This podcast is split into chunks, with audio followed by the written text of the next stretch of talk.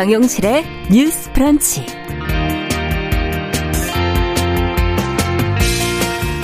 안녕하십니까. 정용실입니다. 아, 대학 입시로 인생의 방향이 결정이 되는 현실에서 입시에 반영되는 내신 성적 학생들에게는 정말 큰 스트레스인데요. 최근에 한 고등학교에서 이 전 학, 전 학생의 내신 성적 처리 방식이 재학생들한테 불이익을 준다면서 지금 전 학생을 받지 말라는 대자보가 붙었다고 합니다. 아, 입시의 굴레에 갇힌 교육 현장, 또 건강한 공론화 방식을 고민하게 만드는 그런 소식인데요. 자, 무엇이 문제인지 같이 한번 고민해 보겠습니다. 네, 최근 미국 텍사스주 한 초등학교에서 총기 난사로 어린이들을 포함해서 20여 명이 사망을 했습니다. 이렇게 충격적인 총기 참사, 미국 내에서 지금 반복이 되고 있는데요. 아, 그런데 제대로 된 규제가 없다는 비판이 꾸준히 제기가 되고 있지요. 자, 왜 규제를 하지 못하는 것인지 역사적인 이유를 분석한 외신 보도 오늘 집중적으로 좀 들여다보겠습니다. 자, 5월 마지막 날이네요. 31일 화요일 정용실의 뉴스 브런치 문을 엽니다.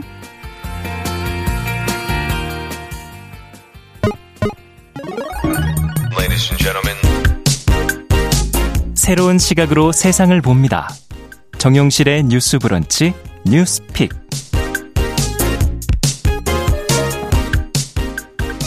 네, 정용실의 뉴스 브런치 언제나 청취자 여러분들과 함께 프로그램 만들어가고 있습니다. 오늘도 유튜브, 콩, 또 라디오로 들어주시는 분들 감사드립니다.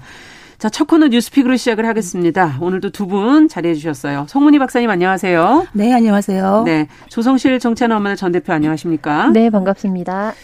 자, 오늘 첫 번째 뉴스는 이 윤석열 대통령이 특 별 감찰 관제를 폐지하는 방안을 검토 중이다라는 보도 내용이 나왔습니다. 이 제도가 무엇인지 왜 폐지를 지금 고려하는 것인지 어 먼저 관련된 뉴스부터 먼저 좀 들여다볼까요, 조 대표님? 네, 대통령의 친인척 비위 등을 감시하는 특별 감찰관제를 감찰관을 이제 윤석열 대통령이 임명하지 않을 수도 있다는 언론 보도가 나오면서 좀 논란이 되고 있는데요. 네. 특별 감찰관 제도는 이제 뭐 대통령과 또 배우자의 뭐 사촌 이내 친인척이라든지 그렇죠. 그리고 각종 비서관 단위의 음. 가족들을 감찰하는 기구입니다. 그리고 2014년도에 그러니까 당시에 야당이었던 그 전 법무부 네. 장관의 그 국회 당 국회 당시 국회의원 자격으로서 바, 대표 발의했던 법안이고요. 네. 이게 박근혜 정부를 거치면서 음. 실질적으로 뭐 미르 재단이라든지 이런 뭐 고소들이 그러니까 이런 제보들이 음. 여기를 통해서 좀 접수가 됐던 유의미한 기간이긴 합니다. 아. 근데 실질적으로는 이게 뭐 대통령 라인에 그런 시야 안에 있기 때문에 그렇죠. 역할을 제대로 하지 못했다라는 또 혹평을 받기도 했고요. 음. 문재인 정권에 들어서서는 지난 5년간 이, 이 관련 현행법이 있음에도 불구하고 특별감찰관을 임명하지 않은 것으로 또 네. 계속해서 네. 좀 비판을 받아왔습니다. 아. 그래서 이번 윤석열 음. 대통령 같은 경우에는 당시 공약으로도 그렇고 또 인수위 단계에서도 특별감찰관을 반드시 임명하겠다라는 입장을 유지하다가 아. 최근 들어서 민정수석실 같은 이제 검찰 그러니까 정보가 모이는 기관을 청와대에 두지 않기로 했기 때문에 음. 이것과 입장을 같이 하면서 특별감찰관을 임명하지 않도록 하겠다. 그리고 이것이 검, 뭐 검찰이나 경찰 단위에서 충분히 조사가 가능한 것이 것이라는 음. 어떤 뉴스들이 좀 흘러나오고 있는 상황입니다. 음. 이에 대해서 윤석열 대통령 같은 경우에는 이게 관련 법상 국회 추천을 통해서 음. 대통령이 3인 중에 임명을 하도록 되어 있거든요. 네. 그래서 현재 상황에서는 국회 추천도 되지 않았는데 거기에 대해서 이제 대통령실에서 왈가왈부하는 것이 적당하지 않다고 이야기하면서도 음. 또 이게 실질적으로 우리가 우려하고 있는 뭐 법무부라든지 검찰 라인에 너무나 음. 비대화에 좀 기여하는 것이 아니냐라는 우려를 지울 수 없는 상황으로 보입니다. 그렇군요. 그럼 좀 면밀하게 내용을 들여다봐야 될 텐데 지금 검찰과 경찰 모두 윤 대통령의 뭐 친정 체제가 구축되고 있다 이렇게 지금 보도들이 나오고 있는데 음. 특별 감찰관제를 없애고 기능을 검경에 맡긴다면은 어떻게 봐야 될까요? 그 감찰 기능이 위축될 것이다, 축소될 것이다 이런 우려들이 나오는데 두 분 어떻게 보시는지 모르겠어요. 그 특별감찰관이 초대 그 이석수 특별감찰관이 있었는데 네. 당시에 그 아주 권력이 있던 우병우 민정수석하고 네. 결국에는 이제 경, 권력 경쟁에서 밀렸죠. 당시에 음. 만약에 제대로 특별감찰관이 견제를 할 수 있었다면은 국정농단의 단초부터 제거할 수 있지 않았겠나 음. 하는 아쉬움이 있습니다. 네. 그래서 특별감찰관이라는 제도가 필요한 부분이 있다고 생각이 되는데 윤석열 대통령은 특별감찰관이 필요가 없다고 생각하는 것 같아요. 왜냐하면 특별감찰관이 제대로 한 일이 뭐가 있느냐 이런 인식을 음. 갖고 있다 그래요. 그리고 어 특별이란 말이 왜 필요하냐? 검찰과 경찰이 제대로 어 시스템에 따라 수사하면 되는 것이지 별도로 음. 넣을 이유가 뭐냐? 우리가 민정수석실을 폐지했다. 음. 그 민정수석실이 기존에 하도 문제가 많았기 때문에 제왕적 대통령제의 온상이 되었는데 네. 이걸 폐지했기 때문에 특별감찰제가 필요 없다 이렇게 음. 지금 생각을 하고 있다라고 전해지고 있는데 저는 이 부분에서는 조금 생각이 다릅니다. 어떻게 다르십니까? 지금 특별감찰관이란 제도 자체가 대통령의 배우자나 가족 친인척 이런 네. 비리를 측근들의 비리를 조사하는 건데 예. 이걸 만약에 없앤다 그러면 어디서 권력형 비리를 조사 갈 것이냐라고 음. 근본적인 질문을 했을 때 검찰과 경찰이 알아서 할 거야라고 음. 대답이 온다면 그걸 국민들이 과연 그대로 받아들이기가 어렵다. 음. 왜냐하면 지금 법무부 장관부터 해서 모든 이 검찰 조직이나 경찰까지도 어떻게 보면은 사실 이제 윤석열 대통령의 검찰 라인으로 친위 체제를 구축했다 이런 네. 말을 듣고 있는 판에 네. 이 특별 감찰까지 없애고 검경이 대통령 측근과 이런 거를 조사한다 그러면 누가 이거를 알아서 제대로 할 수 있겠냐라고 음. 질문을 제기할 수 있죠. 한동훈 법무부 장관이 이런 말을 했더라고요. 여기에 대한 질문에 대해서 이 중립성과 독립성은 수사하는 사람이 지킬 일이다. 음. 이렇게 얘기하고 이미 수사 기관들이 충분히 시스템을 갖추고 있고 결과적으로 의지의 문제다. 이렇게 음. 얘기를 하는데 예, 한동훈 법무부 장관 같은 경우에는 주어진 수사에 정말 뭐 살아있는 권력에도 네. 어, 열심히 했고 본인의 어떤 스타일을 얘기한지는 모르겠습니다만 많은 검찰과 경찰이 음. 과연 이 대통령의 눈치를 보지 않고 시스템으로 수 수사할 수 있겠는가라는 거에 대해서는 국민들이 좀 의문을 가질 수 있다 음. 이렇게 생각합니다. 네, 어떻게 보세요? 조 대표님. 저는 이 특별감찰관제 도입의 역사에 대해서 좀 네. 주목을 하고 싶은데요. 그러니까 이게 당시에 그러니까 박범배 법무부 장관이 대표 발의했던 음. 법안으로서 그러니까 취지나 방향성 자체는 저는 굉장히 네. 필요하고 역할론이 있었다고 생각을 하고요. 네, 다만 이제 실질적으로 현장에서 이게 기능이 잘 작동을 하려면 음. 정치권에서도 그거에 대해서 독립성이라든지 이런 부분을 충분히 그렇죠. 보장해줘야 하는 문화적인 부분들도 있고 네. 터치를 하지 않아야 되는 부분들이 있는데 당시에 이제 우병우 이제 민정수석 음. 관련된 이제 건으로 수사를 진행하다가 문제가 되면서 네. 이제 첫 번째 초대 감찰관이 이제 사퇴를 했던 것으로 알려져 그렇죠. 있거든요. 근데 또 지난 5년 동안 이제 국민의힘을 비롯한 어, 곳에서는 계속해서 특별감찰관을 임명하라는 압박이 음, 있었습니다. 음. 근데 문재인 정권에서 임명을 하지 않았던 이유는 공수처의 음. 역할과 중첩이 된다는 부분이 좀 명분이긴 했거든요. 네. 네. 그리고 이번에는 또 이제 대통령이 되는 과정, 음. 인수의 과정을 비롯해서에서는 공수처와의 문제가 아니다. 근데 이것도 사실은 정치적 맥락이 있는 거죠. 음. 공수처를 반대했던 여러 가지 그렇죠. 상황들이나 이런 것과 맞물리면서 그럼에도 불구하고 특별감찰관제는 도입이 돼야 하고 계속해서 음. 유지를 하겠다라는 입장을 가져오다가 그게 불과 한 두 달도 되지 않았습니다. 음. 근데 갑자기 이제 법무부 장관이 새로 임명이 되면서 음. 이렇게 방향성이 바뀐다는 것 자체가 국민으로서 굉장히 받아들이기 어려운 거고요. 음. 그리고 실질적으로 이게 어떤 정치적인 어떤 철학이나 노선이 있어서 이 예. 부분에 대해서 이렇게 과정을 가지고 국민들을 설득하는 게 아니라 현재 상황에서도 이렇다 할 답변을 내놓고 있지는 않고 관련된 뭐 대통령 비서실의 음. 사람들로부터 이러 이러한 뭐 이야기가 흘러 나온다라는 식으로 지금 보도가 나오고 있는 네. 상황이거든요. 공식적인 네, 것이 아니고 그렇죠. 네. 좀 우려가 되는 부분입니다. 결국 이게 정치적인 어떤 쟁점을 놓고서 코에 걸면 코걸이, 귀에 걸면 귀걸이처럼 필요할 때는 가져다 썼다가 그렇지 않을 때는 또 다시 음. 뒷견으로 가게 되는 것 자체가 이제 권력형 비리를 어떻게 수사할 것인가에 대해서 우리가 사실은 가장 주안점을 두고 이 문제를 바라보고 있지 않다는 것이 네. 정치적 쓸모라고 해야 될까요? 그래서 그 부분이 좀 안타깝게 느껴지고 음. 특별히 윤석열 대통령 같은 경우에는 이제 이른바 뭐 처가와 또 아내 리스크 네. 때문에 굉장히 곤혹을 알았고 여전히 의혹이 해결되지 않은 부분들도 음. 있기 때문에 이 부분에 있어서 국민들에게 굉장히 강도 높은 어떤 의지를 보여줘야 음. 하는 타임이라고 생각합니다. 네. 그리고 이른바 소통령이라고 불리면서 한동훈 법무부 장관을 향한 시선과 이런 것들도 굉장히 좋지 않은 음. 상황이기 때문에 이 부분에 있어서 국민들이 정말 그럴까?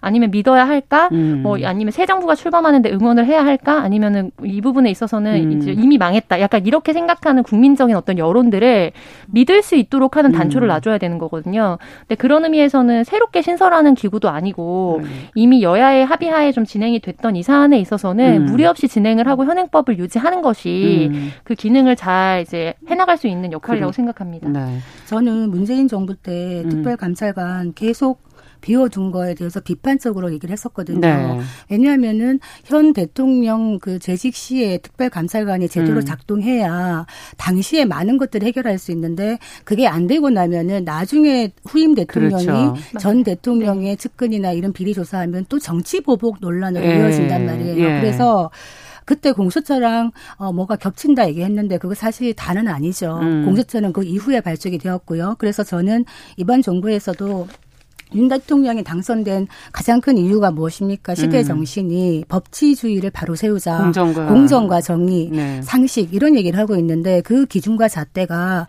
본인에게부터 먼저 들어가야 된다. 음. 그래서 국민의 이런 여망에 대해서 이게 특별감찰관 제가 사실 굉장히 대통령 소속으로 되어 있지만 독립적인 기구거든요. 네. 법에 따라서 임명하는 게 맞다. 저는 네. 그렇게 생각합니다. 자, 저희가 뭐 오늘 시간이 어 브리핑을 듣고 오늘은 좀 짧아가지고 음, 여기까지 얘기를 듣고 앞으로도 좀 관련된 내용들이 나오면은 공식적으로 나오게 되면 또 저희가 후속으로 얘기를 좀 나눠보도록 하겠습니다.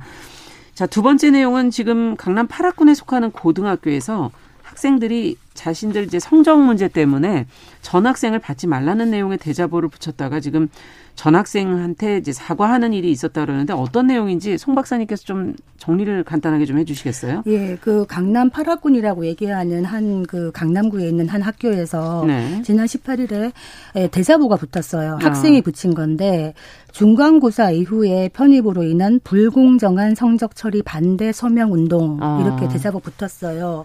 사실관계를 보니까 어떤 학생이 전학을 왔는데 예, 상대적으로 좀 시험 난이도가 낮은 쉬운 학교에서 전학 온 아, 2학년 전학생의 2학년? 점수를 네. 그원 점수를 이 강남 파라군 좀 세다고 하잖아요. 음. 이 학교의 등급으로 그대로 가져왔다는 거예요. 성적 처리를. 음.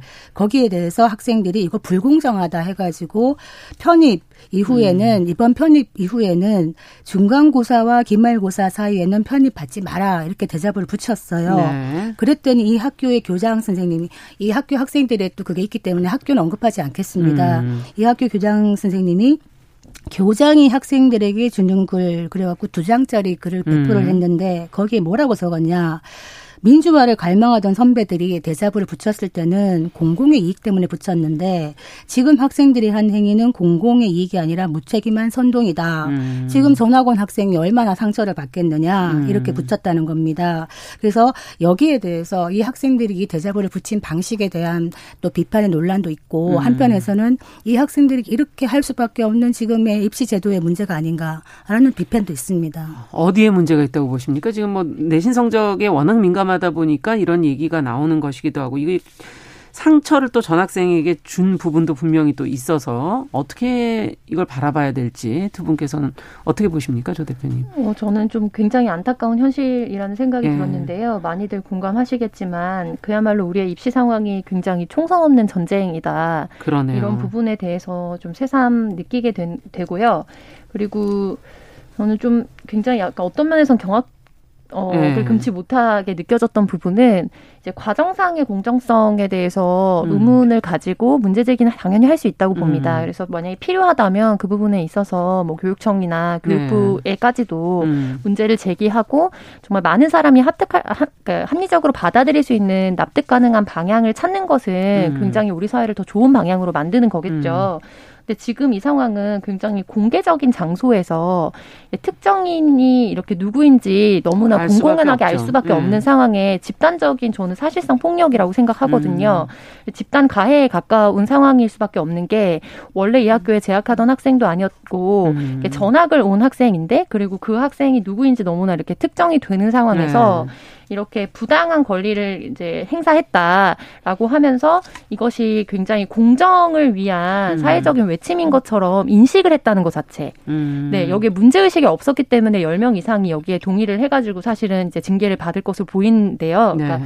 그러면 경고 처분을 받은 10명뿐만 아니라 음. 이 과정에 대자보가 붙고 진행되는 과정에서 사실 여기에 있어서 문제 제기를 명확하게 해준 사람이 없었기 때문에 그게 진행이 되고 네. 이제 언론에 나오게 된 거잖아요.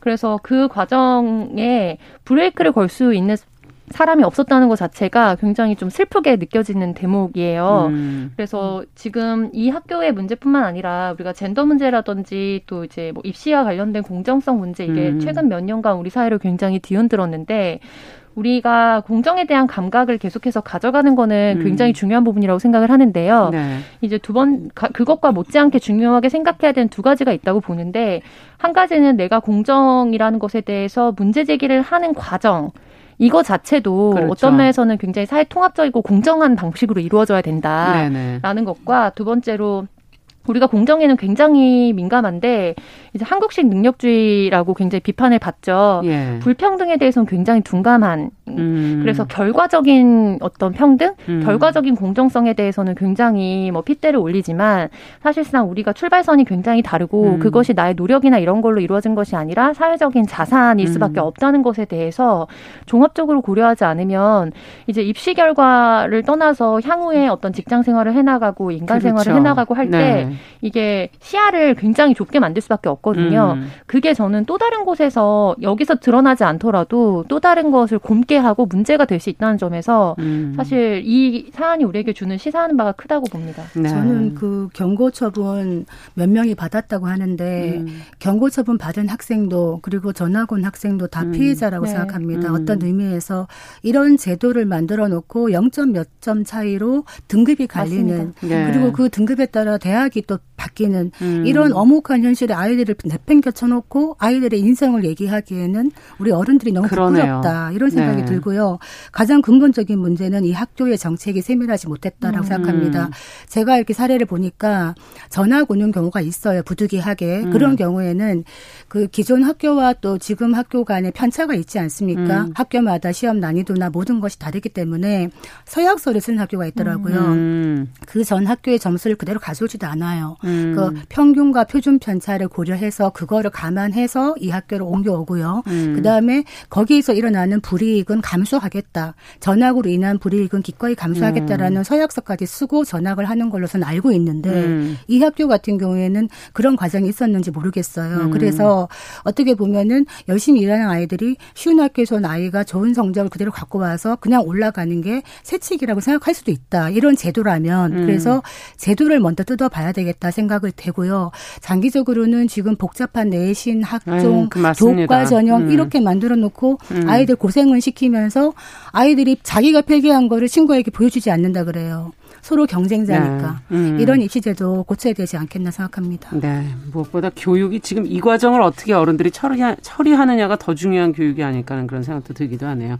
자, 뉴스픽 오늘 조성실 정치하는 엄마들 전 대표 송문희 박사님 두 분과 함께 이야기 나눠봤습니다. 송 박사님 한 달 동안 함께 해주셔서 감사합니다. 감사합니다. 또, 또 다른 곳에서 네. 모시겠습니다. 자, 정유실의 뉴스 브런치 일부 마치고 잠시 후에 돌아오겠습니다.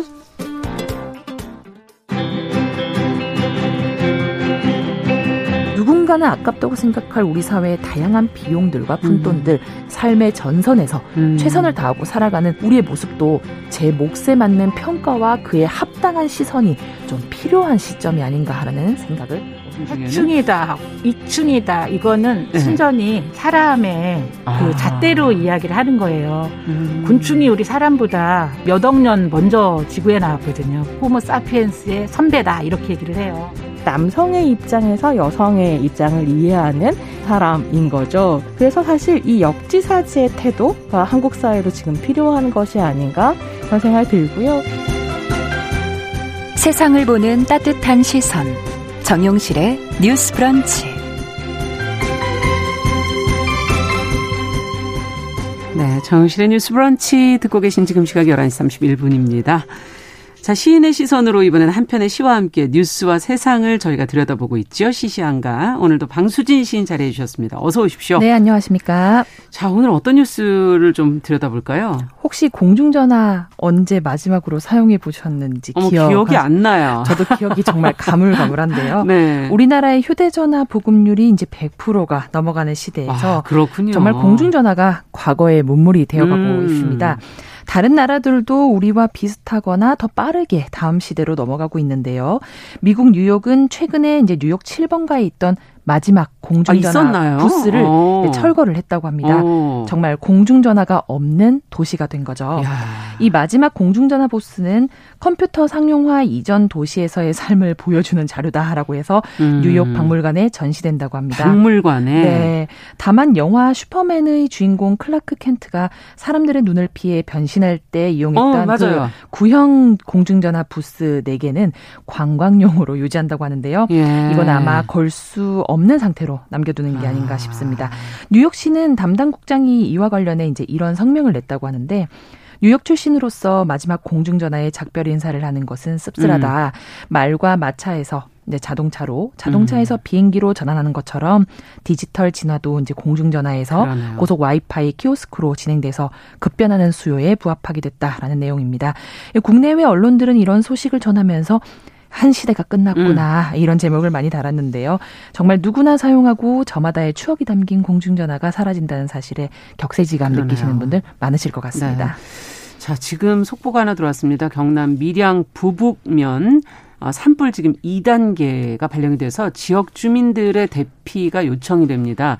어, 방송을 듣고 계신 분들은 안전한 곳으로 어, 대피해 주시기 바랍니다. 잠시 후에 다시 한번 알려드리겠습니다. 경남 밀양 부북면 산불 2단계 발령되어 있다는 거 지역 주민 대피를 안내드립니다.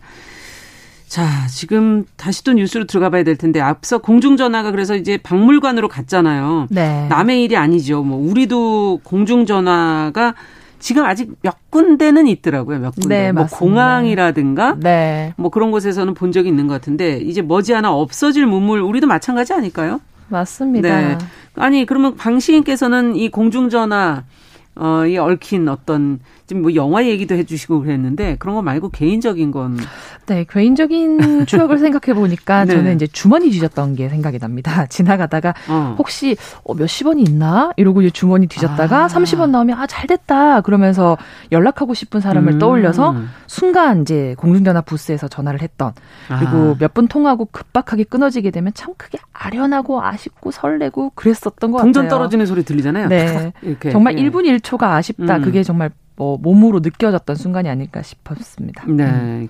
여기 뭐 옛날엔 노래도 많이 참 공중전화 얘기가 들어갔었는데. 네. 제가 어, 기억하는 것은 네. 잘 없고요. 네. 대신 공중전화가 들어간 문학 작품 하나가 기억이 나더라고요. 어. 그 최호기 시인이 2002년에 발간한 작품 이름이자 제목인 밤의 공중전화인데요. 밤의 공중전화. 네, 몇 줄만 소개를 해드리자면 음. 이 말들 심장의 펄떡거림으로 생긴 말들.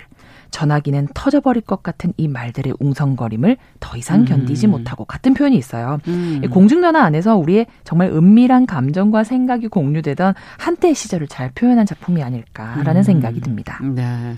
뭐 처음에 공중전화가 동전 얘기해 주셨지만 후에는 공중전화 카드 이렇게 넣어서 그 카드 돈 다 쓸 때까지 이제 네. 했었고 뭐 신용카드 넣는 그런 전화기도 음. 만들어졌고 근데 어, 통화하다가 이게 동전 넣고 하다가 보면 돈이 남잖아요. 100원 넣고 200원 네. 넣고 하다 보면 그때는 이렇게 올려놓잖아요. 다음 분 쓰시라고. 네, 맞습니다. 기억나세요? 그런 경험도 해보셨나요? 저 역시도 공중전화 카드 이제 남은 돈 있었을 때 일부러 부스 위에 올려두고 가기도 했어요. 음. 근데 저 반대로 저도 어, 부스에 우연히 들어갔다가 아. 카드가 놓여져 있으면 다 쓴 건지 아닌 건지 한번 넣어왔어요. 아. 그래서 만약에 30원, 50원 남은 카드였다. 그러면 어, 그게 그렇게 마음이 따뜻해질 수가 없더라고요. 그래서 30, 50원 남으면 아. 제가 또 이제 필요한 부분에 좀 쓰고. 그래서 그렇죠. 참 서로 서로 그런 인정을 주고받았던 음. 시절이 아니었나 생각이 듭니다. 네. 급한 사정이 있을 때는 원래 동전 없이 급한 사정이 있을 때는 어, 그때 뭐 수신자 부담? 네. 그런 전화도 있었죠. 정말 많았죠. 특히 이제 군인들. 맞아, 맞아. 제 친동생도 그랬고 제 대학교 음. 음 학과 선후배들 군대 가게 되면 수신자 부담으로 정말 전화를 많이 했습니다. 음. 그래서 번호 표시가 수신자 부담은 좀 다르기도 하고 아. 수신자 부담, 부담 전화입니다 하고 이제 10초 말을 듣고 원하는 통화이면 받고 아니면 끊으라라는 메시지가 나오잖아요. 맞아요. 그러니까 상대방 목소리가 어찌나 다급한지 수진아 나야 절대 끊지 마 알았지 꼭 받아줘 이러면서 이제 끊었는데 네. 저도 당시 학생이라서 여유가 있지 않았음에도 불구하고 이렇게 걸려오는 전화는 정말 음. 어쩔 수 없이 받아주게 되더라고요. 뭔 받, 내용 인데 그렇게 급하게 건 거예요? 들려오면 내용은 별거 없었어요. 근데 휴가 나와서 맛있는 거 사주 해주겠다 그러더니 아무도 약속을 안 지켜서 아. 참 씁쓸했던 기억이 있습니다. 목소리가 듣고 싶어서 전화를 했는가 보다. 그죠? 네. 좋게 생각해야죠. 그 후에는 이제 뭐 삐삐, 시티폰, 음. 그게 그 다음 시절이죠? 맞습니다. 그 저 역시도 참 운 좋게도 이 삐삐, 시티폰 뭐 이런 거 다 경험했었던 역사 속의 어떤 음. 케이스인데 삐삐 처음 등장했을 때 참 암호 같은 숫자 주고받으면서 음성 메시지 녹음해놓고 답장 기다리던 시절 음, 정말 생생하게 기억나고요. 맞아요. 그리고 공중전화만큼 좀 이렇게 혼자만의 장소가 없으니까 어, 은밀한 얘기, 하고 싶은 얘기 듣고 말하고 이제 사랑 음. 속삭이고 뭐 이런 것들 다 이제 공중전화에서 했던 것 같고요. 맞아요. 참 삶의 희노애락이 거기에 있지 않았나라는 음. 생각이 듭니다. 음.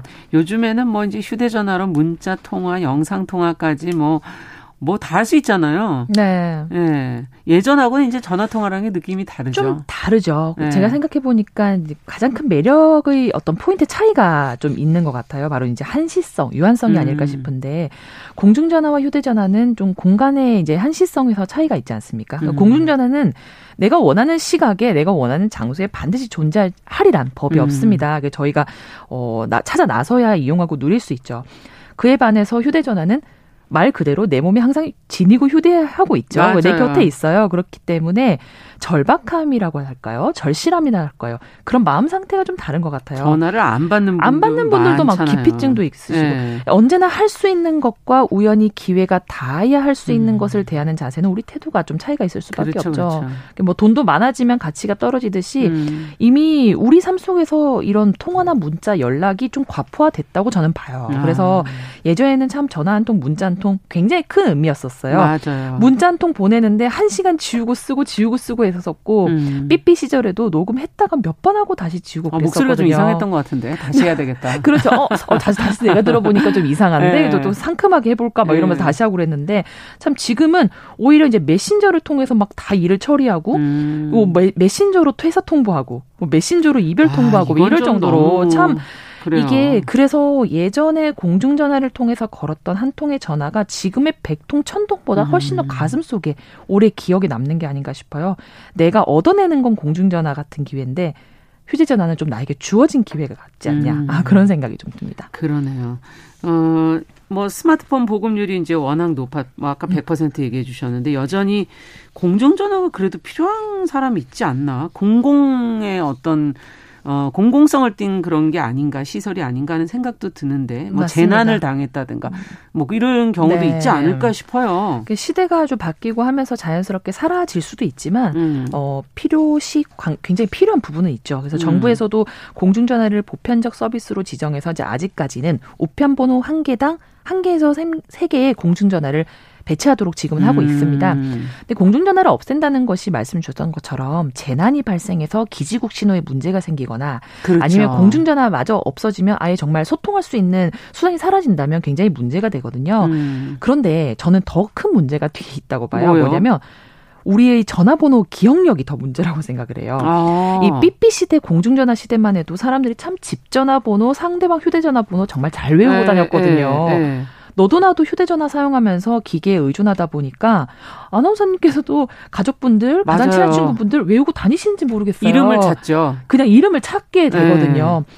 근데 공중전화가 살아남는다 한들 번호를 기억하지 어머나. 못한다면 아무 그러네요. 의미가 없잖아요. 어. 공중전화가 없어져도 뭐 주변에서 핸드폰 빌려라 이러는데 번호를 기억 못하면 무슨 소용이 있겠습니까? 어. 저는 그래서 저희 가족 4명, 그리고 친한 친구 번호 3개 이상, 그리고 심지어 저희 가족 주민등록 번호까지 외우고 다닙니다. 아. 그래서 치매도 예방하고 혹시 모를 상황에 대비해서 안전소 확보하고 정말 이 번호 외우기 좀 필요하지 않나 네. 생각이 듭니다. 지금 4222번님께서 공중전화 얘기하니까 젊었을 때 생각나서 그때가 그립다. 음. 8625번님 삐삐 옆구리 벨트에 차고 다니는 어, 사람 맞습니다. 엄청 부러웠었다. 맞아요. 그 옆구리 벨트. 맞아요. 자, 그럼 오늘 어떤 음. 시를 같이 읽어볼까요? 네, 때론 가사의 깊은 뜻이 문학 작품을 읽는 듯한 기분을 주기도 합니다. 그래서 오늘은 가수 이상은 씨의 언젠가는이라는 노래의 가사의 아, 일부분을 좀 준비해봤습니다. 많이 들었던 노래인데 네. 가사가 과연 뭘지 네. 한번 다시 일부 읽어드리고 네. 마저 말씀 나누도록 하겠습니다. 그죠?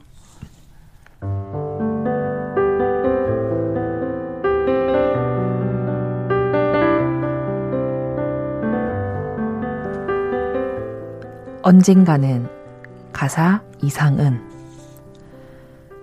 사랑할 땐 사랑이 보이지 않았네. 하지만 이제 뒤돌아보니 우린 젊고 서로 사랑을 했구나.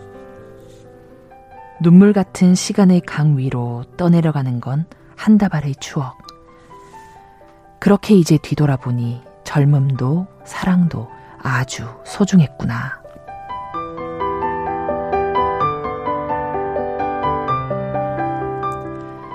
젊은 날엔 젊음을 잊었고 사랑할 땐 사랑이 흔해만 보였네. 하지만 이제 생각해보니 우린 젊고 서로 사랑을 했구나. 언젠가는 우리 다시 만나리. 어디로 가는지 아무도 모르지만 언젠가는 우리 다시 만나리.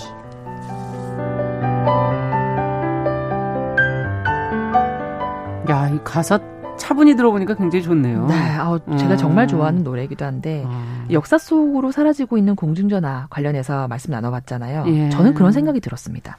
아, 당연하다고 생각했던 것들이 이제는 당연하지 않은 시대가 되었구나. 음. 그리고 우리는 그 속에서 비로소 그것의 소중함을 느끼는구나. 음. 이제 소멸의 순간 속에서 가치를 다시금 확인하는 참 인간이라는 것은 헤어짐을 맞이해야 비로소 소중함을 느끼는 그러니까. 그런 한계가 있는 존재가 아닌가 생각해 봤습니다. 네. 네. 그 공중전화는 떠나가겠지만 어, 언젠가는 다시 만날 날이 있지 않을까 싶어요. 음. 우리 기억 속에 추억이 되어 영원히 다시 음. 만날 수 있겠죠.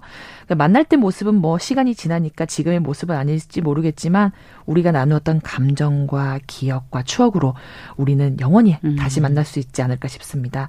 그 떠나기 전에는 사라지기 전에는 미처 깨닫지 못한 우리 일상 속의 소중함 또 음. 있을 것 같은데요. 음. 여러분들께서는 오늘 어, 나, 말씀 나누면서 어떤 소중함을 좀 찾게 되셨는지 음. 궁금해하면서 오늘 말씀을 좀 마무리하도록 하겠습니다. 네. 2122번님께서 지금도 삐삐를 쓰고 계시는데 대형 병원 의사들 음. 내선 삐삐 쓰고 계시다고. 아, 정말 수고 곳곳에서. 이렇게 재난이나 힘든 곳에서는 네. 쓰고 계시는 모양이네요. 자, 시시한가 오늘은 공중전화에 얽힌 추억, 공공 서비스로서의 의미 저희가 한번 짚어봤습니다. 방수진 시인과 함께 했습니다. 감사합니다. 네, 감사합니다.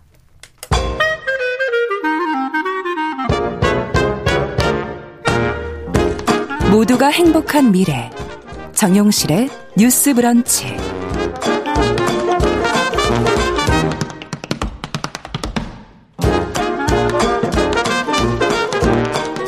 네, 정용실의 뉴스 브런치 듣고 계신 지금 시각 11시 44분입니다. 앞서 말씀드렸듯이 경남 밀양 부북면 산불 2단계에 발령되어 있어서 지역 주민들은 대피가 요청이 됩니다. 어, 이 방송 들으시는 분들은 안전한 곳으로 어, 대피해 주시기 바랍니다. 자, 국제사회의 이슈 또 외신 기사 깊고 넓게 좀 들여다보죠. 국제뉴스 조윤주 외신캐스터 자리해 주셨습니다. 어서 오십시오. 네, 안녕하세요. 아, 지난주에 미국에서 또다시 총기 사건이 발생을 했는데 이제 미국에서 나오는 이 총기 사고는 뭐 더 이상의 새로운 뉴스라고 할 수가 없을 것 같아요. 근데 네. 최근에 특히 학교에서 네. 아이들을 대상으로 하는 이 총기 사고는 좀 충격적이에요. 보고 있으면. 그렇죠. 총격범도 이번에 10대. 네. 그리고 초등학교 가서 발사해서 19명의 어린아이의 목숨을 지금 잃었다. 지금 그런 네. 보도 내용이 나오는데 아니 왜 규제를 미국은 하지 않는 겁니까? 총기 규제를. 이게 네. 오늘 너무 궁금해서. 네. 뭐, 음. 문화적인 차이가 크다. 이제 이건 알고 계실 거고, 뭐 네. 뭐 정치적으로도 이유가 있다. 이제 이렇게 아. 얘기를 하는데요. 이제 오늘은 제가 그 워싱턴 포스트와 월스트리트에서 조금 다른 시각에서 얘기를 하는 아. 기사가 있어가지고 어, 좀 가져와 봤습니다. 비교를 좀 하면서 얘기를 네네. 해봐야 되겠네요. 일단 네. 사건을 좀 정리를 해드릴 텐데요. 그래, 텍사스주에서 이제 총기 사고가 있었는데요. 어, 그건 24일 날 있었습니다. 텍사스주 음. 유벨드에 있는 램 초등학교에서 총격 사건이 있었는데 이번엔 오클라호마주 테프트라는 곳에서 29일 새벽에 또다시 총기 사고가 있었습니다. 음, 두 건이나 있었던 네, 거예요. 일주일도 채 안 돼서 지금 사건이 두 건이 발생을 했는데 이 오클라호마에서 발생한 사건은 29일 새벽이고요. 음. 한명 사망, 7명 다쳤습니다. 아. 네, 부상자 중에 청소년 2명도 포함이 돼 있었고 사망한 사람은 39살의 흑인 여성으로 아. 어, 알려졌습니다. 그 용의자인 스카일러 버크너 26살인데요. 사건 발생 이후에 바로 자수해서 지금은 음. 구금이 된 상태라고 합니다.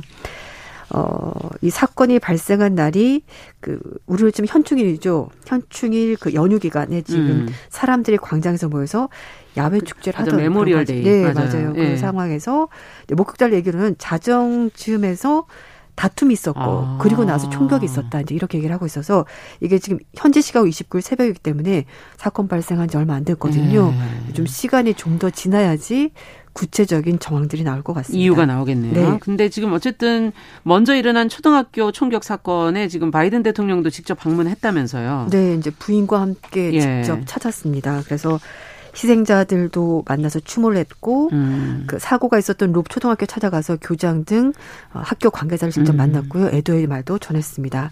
그리고 학교 앞에 있었던 그 추모 공간에 꽃다발을 두고 음. 머리도 숙이고 이렇게 했는데요. 그리고 나서 이제 성당에서 추모 미사도 있었고 거기도 직접 참석을 했습니다. 음. 그런데 이 바이든 대통령이 성당 밖으로 나설 때 어, 거기 있던 사람들 중에서 do something. 제발 뭐, 뭐라도 좀 해라. 음, 가만히 있지 말고 뭐라도 네, 좀 뭐라도 해라. 좀 해라. 이제 이렇게 음. 얘기를 했고요. 너무 화가 나는 상황이기 그렇죠. 때문에 그런 것 같습니다. 그리고 음. 바이든 대통령이 차에 타기 전에 I will 그렇게 하겠습니다. 네, 이렇게 아, 대답은 하긴 했습니다. 그렇군요. 하도 총기 사고가 반복이 되니까 네. 이게 인, 정말 목숨을 몇 명이나 얼마나 많은 사람 잃은 네. 건가 네, 그 미국의 질병통제센터가 2020년 한 해 동안 네. 얼마나 많은 사람들이 사망했나 봤더니요. 총기 관련 사고로 약 4만 5천 명 정도가 아. 사망했습니다. 어. 어, 사망자 중에서 한 절반 가량, 그러니까 한 1만 9천 명 정도가 아, 살인, 그러니까 다른 사람에 아. 의해서 목숨을 잃은 거고요. 2019년 대비 34% 증가, 10년 전과 비교하면은 75% 증가. 75%. 네, 10년 전과 비교해서. 네, 그렇습니다. 그러니까 하루로 계산하자면 하루에 53명이 총기 때문에 목숨을 잃는다라고 볼 수가 있고요. 그리고 살인 사건 중에서 약 80%가 총기에 의한 아. 사망 이렇게 나타났습니다. 뭐 캐나다나 호주, 영국 등 이렇게 다른 나라와 비교하더라도 비율이 현저히 높습니다. 음. 영국은 이런 총기에 의한 사망이 4%에 불과하고요. 캐나다는 조금 높습니다. 37%, 호주 37% 이렇게 나오고 미국 같은 경우에는 총기로 음. 목숨을 잃는 18세 이하 청소년이 4,300명. 많기도 하네요. 네, 이렇게 나옵니다. 그리고 이제 또 하나 충격적인 것은 총 때문에 목숨을 잃는데 다른 사람에 의해서 잃기도 하고요. 그리고 54%는 음, 자살한 경우라고 아. 합니다. 그러니까 이래저래 너무나 위험한 네, 일이고 음. 많은 사람들이 총 때문에 스스로 또는 타인에 의해서 음. 목숨을 잃게 되는 건데요. 2016년에 어, 미국의 공중보건전널에 따르면 음. 총기 소지자가 많은 주일수록 남녀 모두 총기 자살 건수가 증가했다는 음. 연구 보고서도 있습니다. 아, 미국 의회에서 좀 더 강력한 총기 규제를 뭐 요구하는 목소리도 민주당에서 나오고 있긴 한데요. 네. 아, 하지만 또 공화당에서는 그게 음. 해법은 해법은 아니다. 아니다. 네, 이렇게 얘기를 하고 있습니다. 네. 자, 지금 잠시 속보가 들어왔는데 밀양 부북면 추날이 지금 산림청에서 어 3단계 아까 2단계라고 말씀을 드렸는데요. 3단계로 발령이 됐습니다. 지역 주민들께서는 안전한 곳으로 대피해 주시기 바랍니다. 자, 한 해 동안에 앞서 얘기해 주신 총기 사고가 4만 5천여 명 네. 목숨을 잃는 인원을 지금 얘기를 해 주셨는데 총기 소지 비율이 높은 주일수록 또 네. 어, 총기 자살 건수도 높다. 아까 그걸 보면 주별로 좀 다른 것 같고 총기 소지 비율은 그러면 전체가 다 네. 갖고 있는 거는 아니고 어느 정도 된다는 겁니까? 일단 뭐 쉽게 말씀을 드려서 미국 전체 인구 중에서 얼마나 총을 가지고 있느냐 음. 말씀드리면 훨씬 더 쉽게 들리실 텐데요. 그렇죠. 미국 전체 인구가 3억 3천만 명인데 미국에 현재 있는 총기가 4억 정이라고 합니다.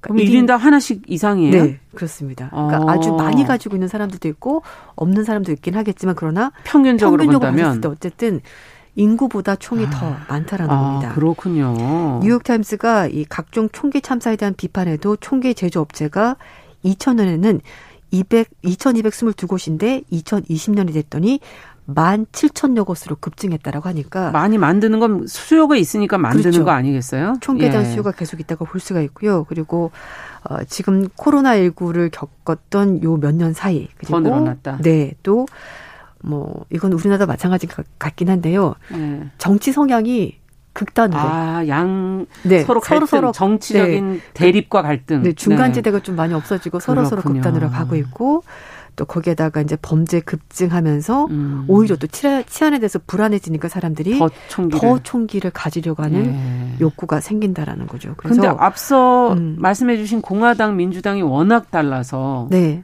이거 어떻게 바라봐야 되는? 이 양쪽은 어떻게 바라보고 음. 있는 겁니까? 민주당은 어, 총기에 접근하는 것을 좀 어렵게 만들자라는 음. 것이 핵심이고요. 공화당은 그것보다는 다른 방법, 예를 들면 뭐 신원조회를 좀 더 확대한다든지 음. 아니면 뭐 정신 건강에 좀 문제가 없는지 확인한다든지 아니면 학교에서 워낙 총기 사고가 많으니까 학교에서 자체적으로 보안을 강화할 수 있도록 뭐 심지어는 교사가 총을 소지하는 것도 허용을 하자 야, 이런 식으로까지 너무 문제인데 네 얘기를 네. 하니까 접근법이 완전히 다릅니다. 그래서 민주당은 어, 적어도 총기를 구매할 수 있는 연령을 좀 높이자. 음. 지금은 18세거든요. 주마다 약간 다르긴 합니다만 전반적으로는 18세입니다. 이번에 초등학교는 그 10대가 네, 그 범인이었죠. 나, 그 남자애도 18세였습니다. 18세. 라모스란 남자애도. 아. 네.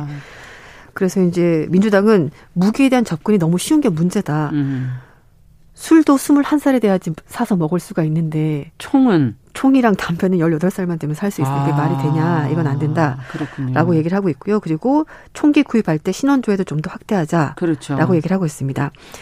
어, 민주당의 크리스 머피 의원은요, 매번 총기 사고가 날 때마다 총기 규제 관련 회담이 음. 열렸는데 국회에서 하지만 성공하지 못했다. 왜냐하면 많은 공화당원들이 음. 좀 반대 입장을 그렇군요. 가지고 있고 이게 초당적인 협조가 필요한 사항인데 잘 안 된다라고 얘기를 하고 음. 있는데요. 그래서 어, 협상안이 적기법이라는 건데요. 적기법은 어, red flag law라고 해서 무기를 비롯한 위험물을 소지하기에는 위험하다고 판단할 인물에 대해서 선별적으로 총기 소지를 금지한다라는 어. 내용인데 약간 일종의 절충안 뭐 이렇게 볼수 네. 있을 것 같습니다. 그거를 트럼프 대통령도 네 검토를 검토를 할 정도였다. 네, 네. 그러면 공화당은 지금 어떤 입장이에요?